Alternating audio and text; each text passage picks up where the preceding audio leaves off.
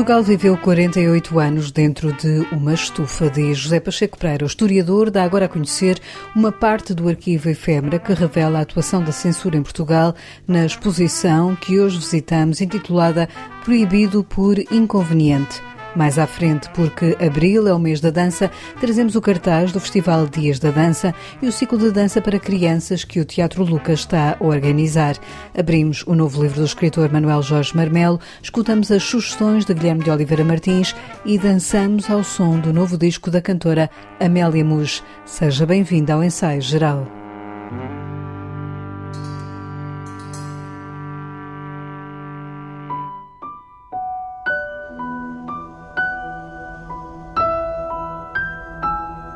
Rapariga desapareceu de casa da família. É só isto. Cortado. A, a chave do corte é fácil de, de, de perceber hoje. A casa da família. Uma rapariga que desaparece da casa da família, das duas uma, ou fugiu ou matou-se, porque às vezes o desaparecer era uma, uma, uma maneira de, de referir o matou-se, ou foi para a prostituição. Portanto, tudo isso era visto como uh, censurável.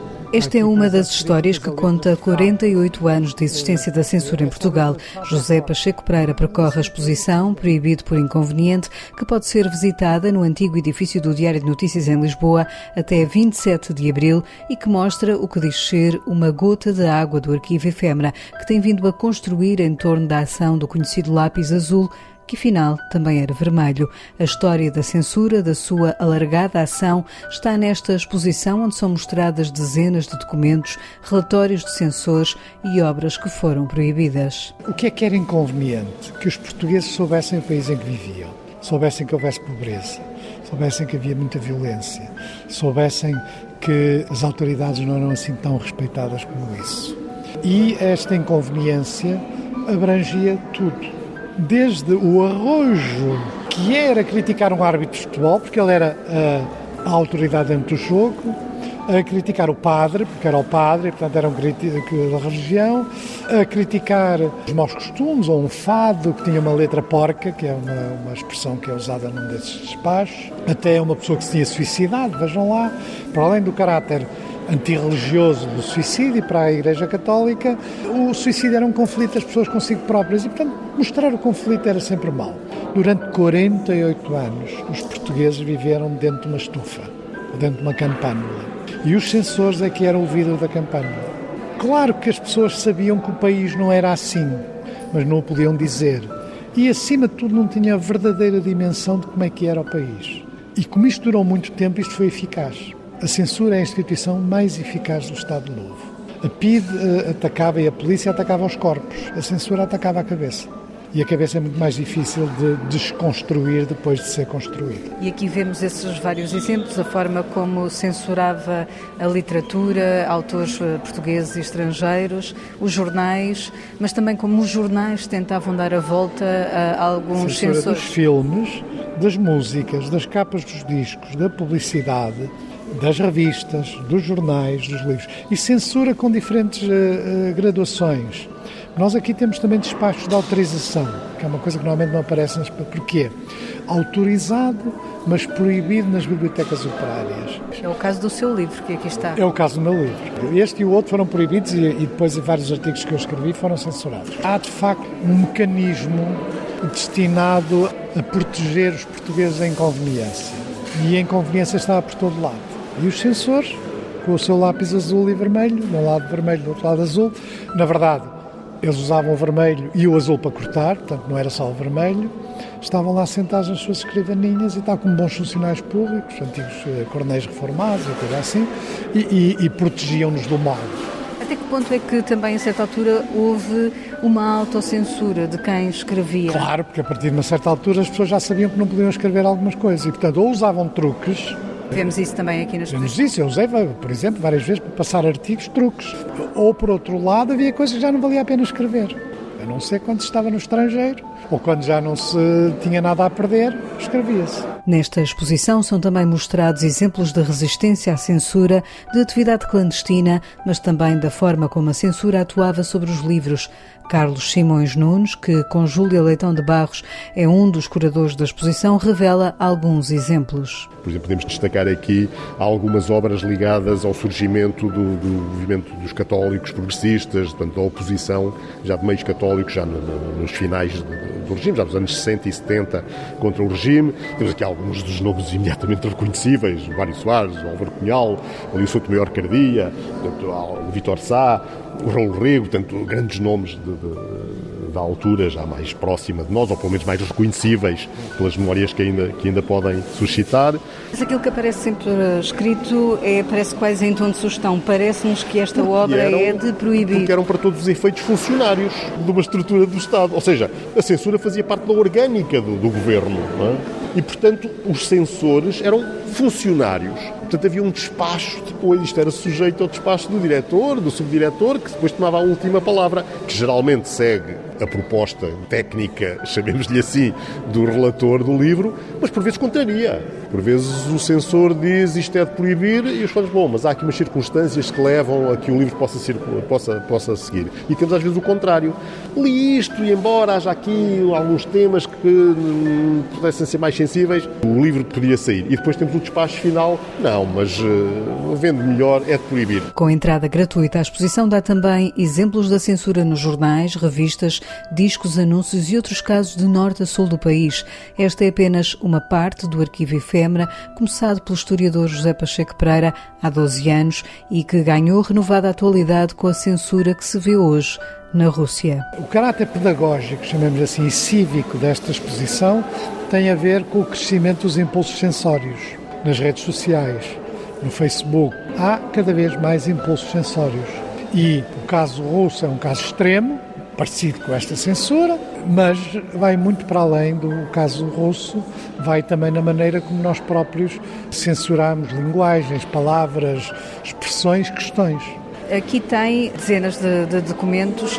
Este é um espólio sempre em construção para Sempre em construção, sempre aberto. Rapaz, um dia antes de inaugurar eu comprei coisas numa feira de livros usados sobre a censura. Portanto, está sempre a crescer. E onde é que encontra essas, esses documentos? Em todos os sítios. Em leilões, fora de Portugal, em espólios particulares, em feiras de, de bilharias, de todo lado. E nós, na medida das nossas possibilidades, recebemos as doações, tratamos as doações, compramos em leilões e, e procuramos tudo que possa ser relevante. Por exemplo, nós temos uma correspondência amorosa de um censor que tinha interesse porque ele escrevia no papel da censura. Não há aqui nenhum exemplar desse, mas, por exemplo, é um dos aspectos. Há muita coisa que ficou de fora. Não se pense que isto é, isto é uma gota d'água no conjunto do Arquivo Efêmero e no conjunto que o Arquivo Efêmero tem sobre a censura. Daquilo que aqui está, qual é, assim, a pérola, digamos, eh, do seu espólio? Tenho muita dificuldade em escolher uma única coisa. Eu acho que, do ponto de vista do que é mais significativo em termos da dimensão da censura, é o Vilhena fazia os sensores passarem-se, subirem para as paredes acima. E ele condensa de uma forma jocosa, satírica, que hoje as pessoas já veem com outros olhar, não é? Não são livros que as feministas gostem de ver, mas a verdade é que aquilo na época era revolucionário. Proibido por inconveniente, é organizado em conjunto com a EGA, que faz parte da programação Abril em Lisboa, tem entrada gratuita até 27 de abril, dia em que às 18h30 conta com um debate sobre a censura do pensamento e do gosto.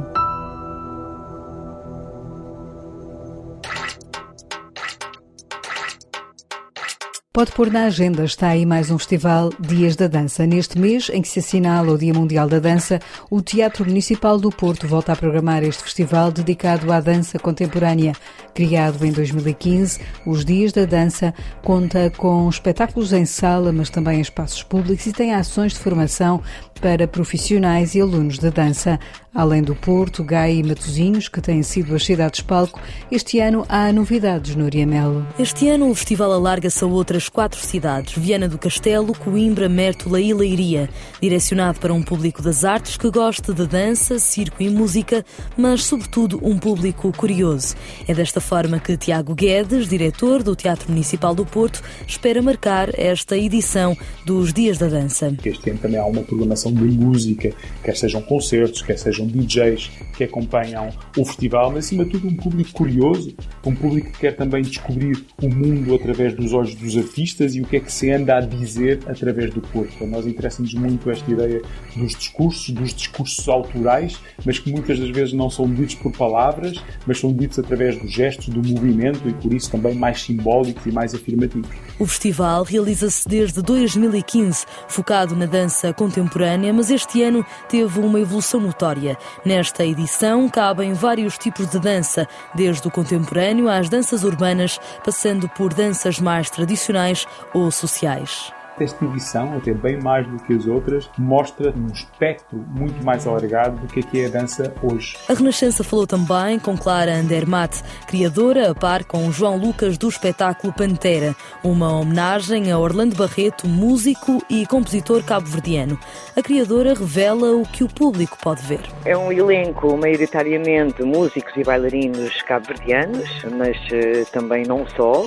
É um espetáculo muito musical e performático, onde principalmente está repleto da música do Pantera, que transmite também muito da alma do povo cabo-verdiano, particularmente do homem e da mulher do interior de Santiago. Com o objetivo de inspirar o público, surge a criação de Martim Pedroso e Marlene Ortiz.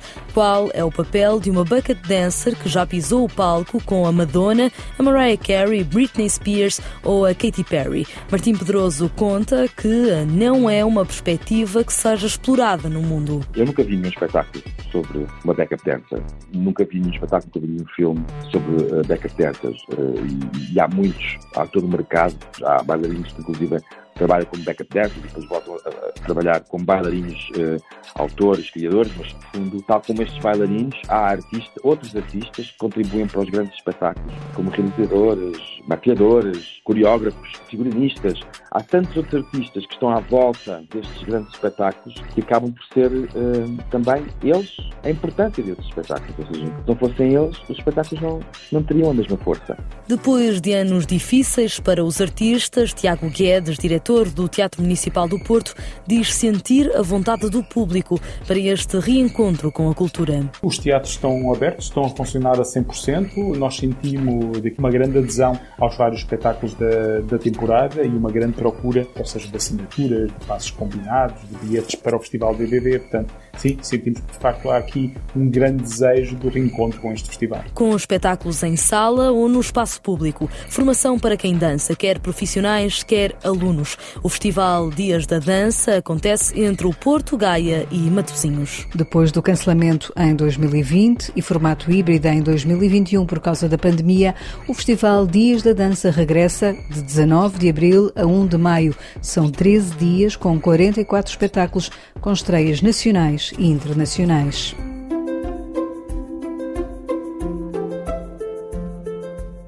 O mês de abril é também o mês da dança no Teatro Luca, em Lisboa. Este espaço programou diversas atividades para os mais novos. O ciclo de dança inclui espetáculos no teatro e nas escolas, oficinas, cinema, uma exposição de ilustração e o lançamento do livro Atividário Dança de André Letria e Inês Fonseca Santos. Susana Menezes, a diretora do Luca, explica como é importante dar às crianças a oportunidade de verem dança. É uma expressão artística sem texto e é muito curioso porque ainda há muitos meninos e, meninos e meninas que vão ao, ao Luca e que assistem ao espetáculo de dança e perguntam mas uh, quando é que se começa a falar, quando é que começa a história, quando é, que, quando é que ouvimos palavras. Este espetáculo não tem palavras e isto só nos devolve uma informação preciosa, que de facto é preciso fazermos mais, muitos mais, para que de facto mais crianças e mais jovens tenham acesso também a espetáculos de dança contemporânea com maior regularidade, sendo que, em particular nesta programação, nós temos inclusive espetáculos dedicados a crianças,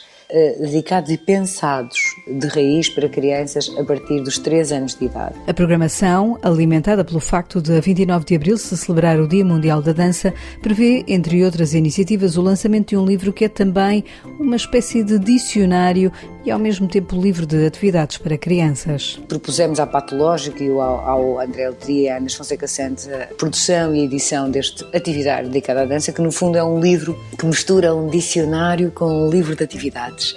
E é por isso que se chama Atividário e neste livro podemos encontrar mais do que dança contemporânea, podemos encontrar uma série de entradas sobre a dança e sobre também a história da dança. Deste atividário vai haver uma sessão com os autores, vai haver uma exposição e vão ser feitas duas oficinas tudo à volta da temática da dança. Previsto para ir ao encontro dos alunos está o espetáculo Uma Bailarina na Escola, de Aldara Bizarro, que de 26 a 29 de abril vai visitar escolas do Conselho de Lisboa, mas há também no Teatro Luca, até 22 de abril, o espetáculo Sons Misteriosos com sessões para famílias. Temos também um projeto que é em reposição da Sofia e do Vitor Roriz. Este projeto é um espetáculo de dança contemporânea e eles são eh, dois criadores com um trabalho reconhecido nacional nacional e internacionalmente. Aliás, o projeto foi co-produzido em parceria com o Teatro de la Ville e é um espetáculo que eu acho, eh, é, que eu acho que é bastante interessante, aliás, a razão pela qual nós vamos, também vamos repor. E chama-se Sons Misteriosos. Quando sair da sala do Luca poderá ver a exposição do ilustrador André Letria, dedicada à dança, participar em oficinas ou nos dias 23 e 24 de abril, dar um salto até ao Cinema São Jorge para, no âmbito do Festival Play, levar os seus maiores de 6 anos a ver cinema em torno da dança. Para saber mais, basta consultar o site do Luca, estão lá as horas e os dias das atividades.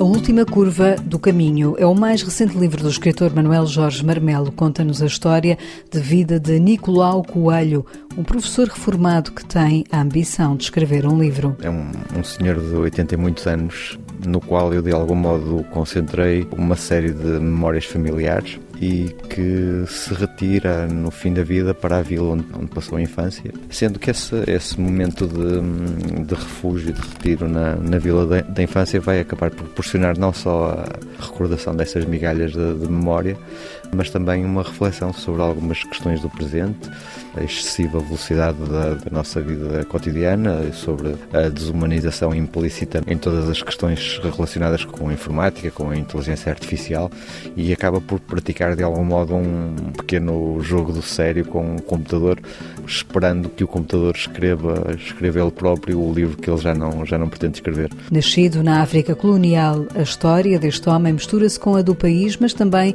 com a do próprio autor, diz Manuel Jorge Marmelo ao ensaio geral. O livro acaba por, por abranger um, um, arco temporal muito largo, porque ele, sendo uma pessoa com 80 anos, se, se socorre ainda das, das memórias familiares que uma avó lhe, lhe, transmitiu. E, portanto, acaba por haver aqui um, histórias que são do, do século XIX a conviver com uma reflexão sobre a, a inteligência artificial e as potencialidades da, da, da, inteligência artificial. E, no fundo, vai mais além, porque este Nicolau Coelho acaba por ser, ou por funcionar também como uma, uma projeção do do autor, neste caso uma projeção do autor no, no, no, no seu futuro. Ou seja, também ao colocar-me na, na, na, pele de, um, de, uma personagem com estas características, de algum modo também há uma tentativa de antecipação do que poderá ser a minha própria degenerescência, a minha queda e no, e no fim a, a minha morte. Este é um livro em que Manuel Jorge Marmelo foi trabalhando ao longo de 11 anos. A história de Nicolau Coelho coloca temas que estão na atualidade política,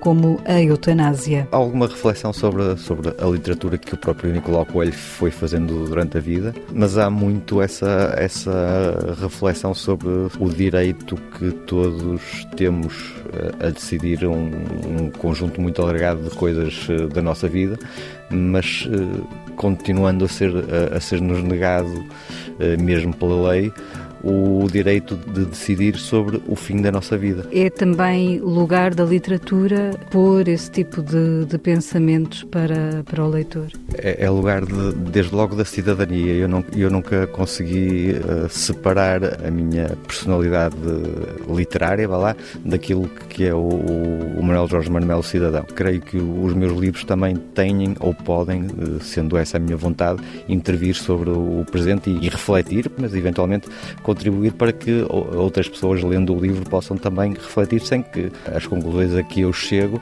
tenham que ser as mesmas que as outras pessoas encontrem no, no final do livro. A última curva do caminho teve um primeiro rascunho que chegou a ser finalista do Prémio Leia, agora chega às livrarias na sua versão final pela mão da Porta Editora.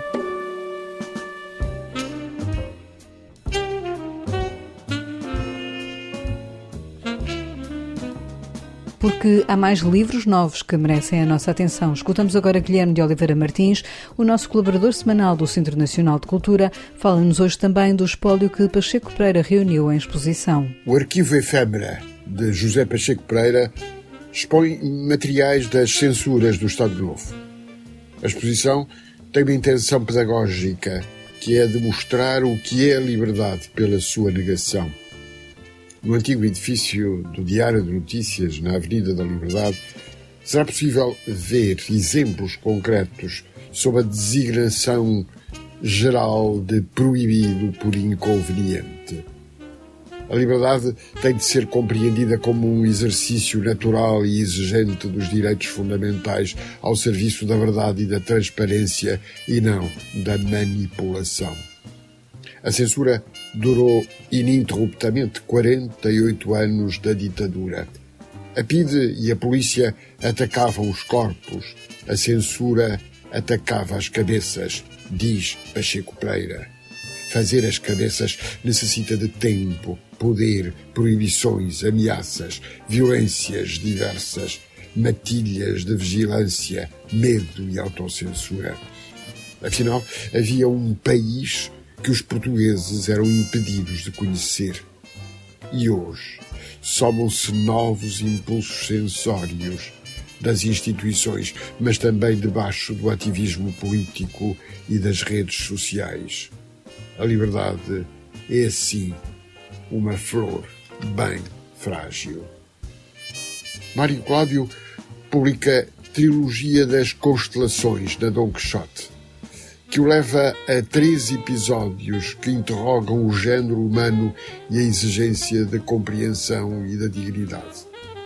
O Ursa Maior foi publicado no ano 2000 e é o relato da visita à cadeia onde está o autor do homicídio de uma jovem estudante de medicina do Porto, constituindo o retrato do mundo violento que as prisões encerram.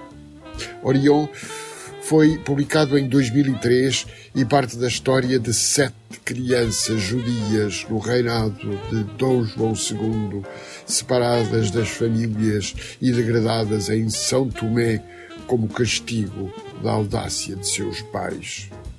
E Gêmeos é de 2004, relatando a história de um estranho amor entre um velho pintor e a filha da sua amante numa encruzilhada de quem serve de modelo ao artista no ocaso.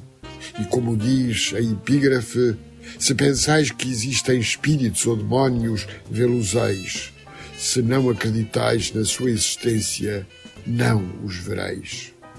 Por fim, leio o precioso volume de Nuno Judice, 50 anos de poesia, antologia pessoal na Dom Quixote. Um Deus só existe enquanto o dia não chega. Por isso adiamos a madrugada para que não nos abandone.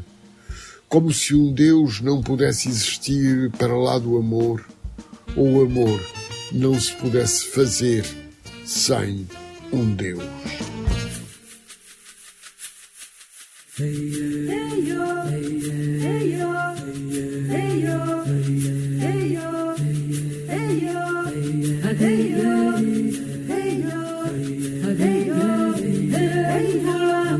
Chama-se Amélias, é o novo disco de Amélia Mus, a cantora e compositora, revisita as raízes da música tradicional, mistura também alguns ingredientes de outras culturas. Este é um disco já disponível nas plataformas digitais e que presta homenagem à riqueza do canto feminino em grupo, como podemos ouvir neste tema Chove Muito, Chove Tanto, com que hoje fechamos o ensaio geral, que teve sonorização de José Luís Moreira. Para a semana fazemos uma pausa, desejamos já uma Santa Páscoa. Voltamos de hoje a 15 dias. Até lá, boa noite e bom fim de semana.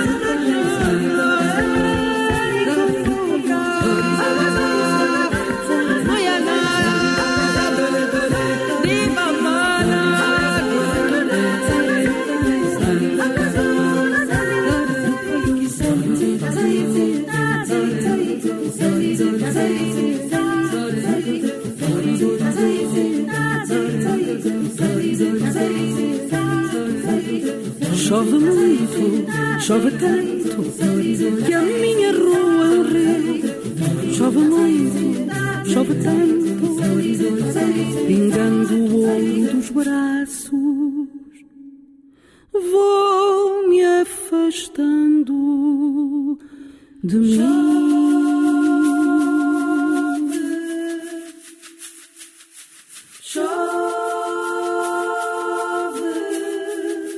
minha rua